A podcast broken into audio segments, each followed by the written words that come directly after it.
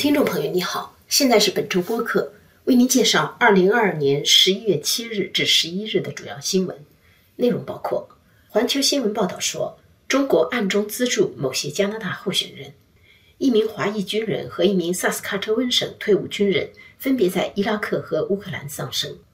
安大略省中小学星期二复课；卡尔加里市作家苏泽特·迈尔获得加拿大极乐文学奖。加拿大曼尼托巴省议会通过法案，允许查询配偶或伴侣是否有家暴案底。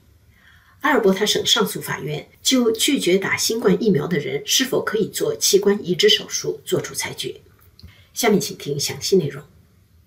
加拿大总理特鲁多星期一十一月七日表示，中国等国家想方设法对加拿大民主体制和机构进行干扰，加拿大政府已经采取有力措施加以防范。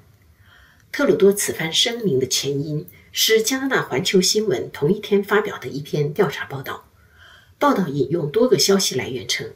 中国政府暗中资助了至少十一名2019年联邦大选的候选人，并在议员办公室里安插自己人，以影响政策制定。另外，情报部门相信，中国政府一直在努力引诱和贿赂前政府官员，以增加自己在加拿大联邦政坛的影响力。同时，对那些被视为威胁的加拿大政界人士进行各种骚扰攻击活动。根据加拿大安全情报局的信息，负责暗中转账的是中国驻多伦多总领事馆。受到资助的包括至少十一名联邦大选候选人以及众多在其竞选团队中工作的中方人员。资金通过一名安大略省议员和一名联邦大选候选人的工作人员进行转账。报告显示。中国对加拿大的干涉活动超过其他任何一个国家，并在习近平2015年强调海外统一战线的重要性以后有所增加。中国统战部策划在加拿大领土上进行的干涉活动，并配合中国国安部的干涉活动。统战部的活动通常由加拿大各地的中国领事馆完成。加拿大保守党领袖普瓦列夫尔星期三十一月九日表示，总理特鲁多没能有效防范中国对加拿大民主体制的威胁，因此该党议员正在推动成立一个跨党派委员会对他进行调查。普瓦列夫尔的这番话是对环球新闻调查报道做出的反应。普瓦列夫尔说，特鲁多在今年一月份就被告知有关情况，却没有采取任何行动，这是非常令人不安的。他应该就他所了解的情况和采取的措施作出解释。为此，议会程序与事务委员会的保守党成员将发起投票，要求成立专门的跨党派委员会进行调查。同一天，在多伦多蒙克国际事务与公共政策学院，加拿大外长乔美兰也被问到外国干涉加拿大大选的事。他表示，自由党政府不会容忍任何外国势力插手加拿大民主体制。他也承认，政府在这方面还应该做更多的努力。乔美兰说：“加拿大将坚定地维护国家利益和国际规则，视具体情况决定与中国对抗还是合作，支持香港的言论自由和新闻自由，反对中国对台湾的武力威胁，并继续关注新疆人权状况。”一名加拿大军队华裔上尉十一月五日在伊拉克丧生。加拿大国防部正在调查这起死亡事件。这位华裔军人名叫埃里克·张，享年三十八岁。二零零九年加入加拿大军队。根据军方的声明，他不是死于执行任务，具体的细节还在调查中。张上尉去伊拉克之前，曾在位于温尼伯的加拿大陆军第三十八加强旅总部服役。在伊拉克，他是打击伊斯兰国武装多国联合特遣部队的一员。在其通信部门担任参谋，他的家人目前谢绝采访，请求公众尊重他们的隐私。自2014年伊斯兰国武装发动圣战并攻占大片土地后，加拿大开始派军队前往伊拉克参加打击行动，但是近年来行动规模逐渐缩小，目前只有数量很少的军人留在当地。来自加拿大中部萨斯喀彻温省的退伍军人约瑟夫·希尔德布兰德在乌克兰阵亡，享年三十三岁。希尔德布兰德的家人从他的战友处得知，他和一个战斗小组被派往乌克兰东部顿涅茨克州被俄军包围的巴赫穆特附近执行任务。目前尚不清楚他们参加战斗的详情，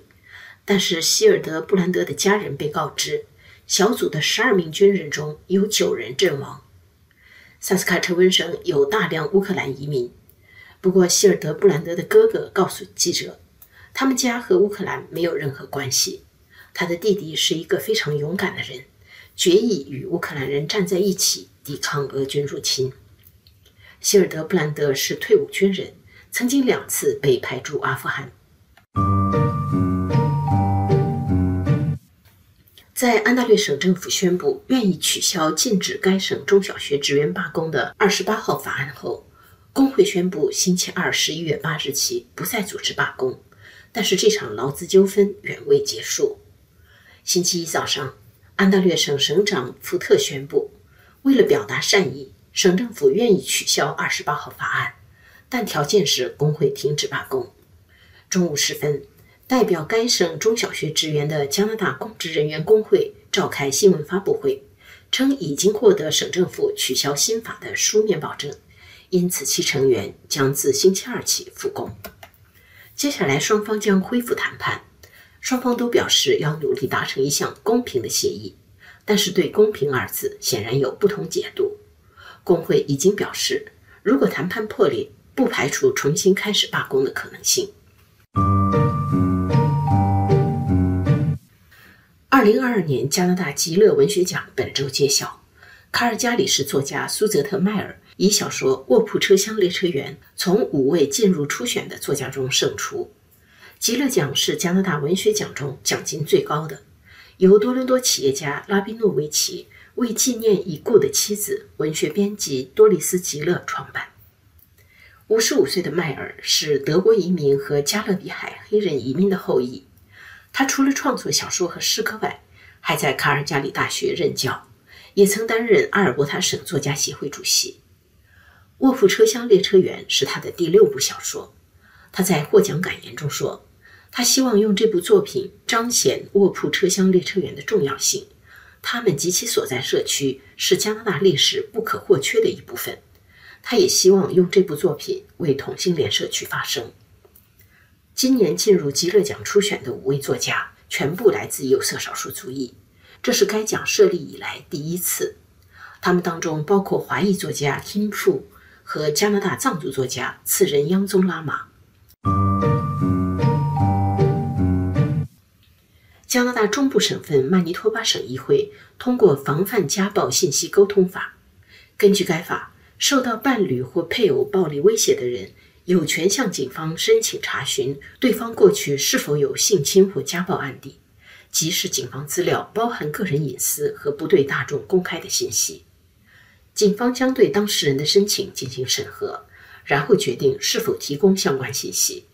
同类法律在萨斯卡特温省和阿尔伯塔省已经获得通过。曼尼托巴省新法参考了英国等地的克莱尔法，该法以克莱尔伍德的名字命名。二零零九年二月，伍德被前男友阿普尔顿杀害并焚尸。他的家人在他死后发现，阿普尔顿此前曾数次因家暴、威胁和绑架伴侣被判刑，而警方完全了解此人的危险性。阿尔伯塔省患者阿奈特·刘易斯因为没有打新冠疫苗，被从器官移植手术排队名单上除名。他因此把医生和省卫生部告上了法庭，败诉后又向阿尔伯塔省上诉法院提出上诉。该法院星期二十一月八日作出了驳回上诉、维持原判的判决。由于一项法庭禁令，媒体不得披露涉案医院的名称和地点、被告医生的姓名以及刘易斯需要移植的是何种器官。此案当事医生和医院。把接种新冠疫苗定为进行器官移植手术的先决条件，理由之一是医疗数据显示，在疫苗问世前，接受器官移植的患者如果感染新冠，死亡率高达百分之四十。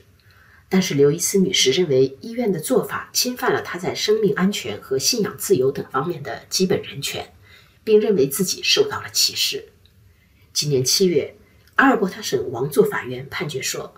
人权法不能被用于裁决临床治疗决定和要求器官移植患者接种新冠疫苗的规定。刘易斯不服判决，上个月提出上诉。他的律师告诉省上诉法院。因新冠疫苗剥夺他的器官移植机会，可能会导致他的死亡。医生和省卫生部的律师说，把刘易斯从器官移植排队名单上除名的决定是由一个医生团队做出的。该团队必须根据患者的需要和存活率来做出判断。省上诉法院维持王座法院原判。判决书说，做出关于稀缺医疗资源的决定是困难的，但也是必须的。主审法官认为，人权法不适用于此案，但即使根据人权法判决，原告的论据也不能成立。以上是本周主要新闻，谢谢您的收听。